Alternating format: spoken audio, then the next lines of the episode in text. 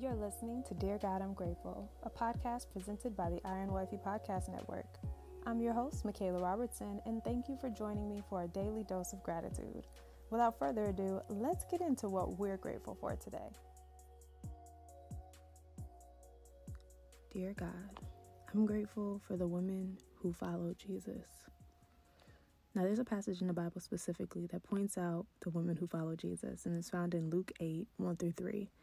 And it says, Soon afterward, Jesus began a tour of the nearby towns and villages, preaching and announcing the good news about the kingdom of God.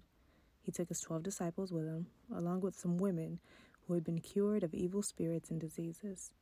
Among them were Mary Magdalene, from whom he cast out seven demons, Joanna, the wife of Chuza, Herod's business manager, Susanna, and many others who were contributing from their own resources to support Jesus and his disciples. Now, the reason I really love this passage is because, whew, sorry, y'all, I ran out of breath. the reason I love this passage is because not only does it mention some of the women who follow Jesus, but it mentions why. Because it starts with saying that not only did Jesus take his disciples, but he took some women who were cured of evil spirits and diseases, meaning that these women either sought the Lord for healing or the Lord seen them and acknowledged them during a time where women were not acknowledged and healed them. And so, because of Jesus' healing, because of him curing them, they decided to dedicate their lives to Christ.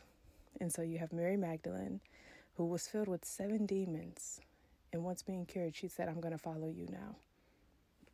You have Joanna, the wife of Chuza, Herod's business manager, who said, Yes, I am in business. Yes, I have this prestigious position, but I've been cured, so I'm going to follow Christ now. And then it says you had Susanna and many others. And even though we don't know how many more women were the many others, we see that these women contributed from their own resources to support Jesus and his disciples. Imagine having a business manager on your team you're Jesus. You're going through all the towns. You're preaching the good news of Christ. You're, you know, feeding people, healing people. And you have a woman who handles business. You have a woman who is, you know, helping you with the other women in the crowd. You know, these women may not have been deemed disciples, but they were still discipling for the body of Christ. And so I am grateful for the women of God who followed Jesus because they truly paid the way and to be a woman in that time was not a lot was a lot different actually from today because the women back then had very little authority over their lives.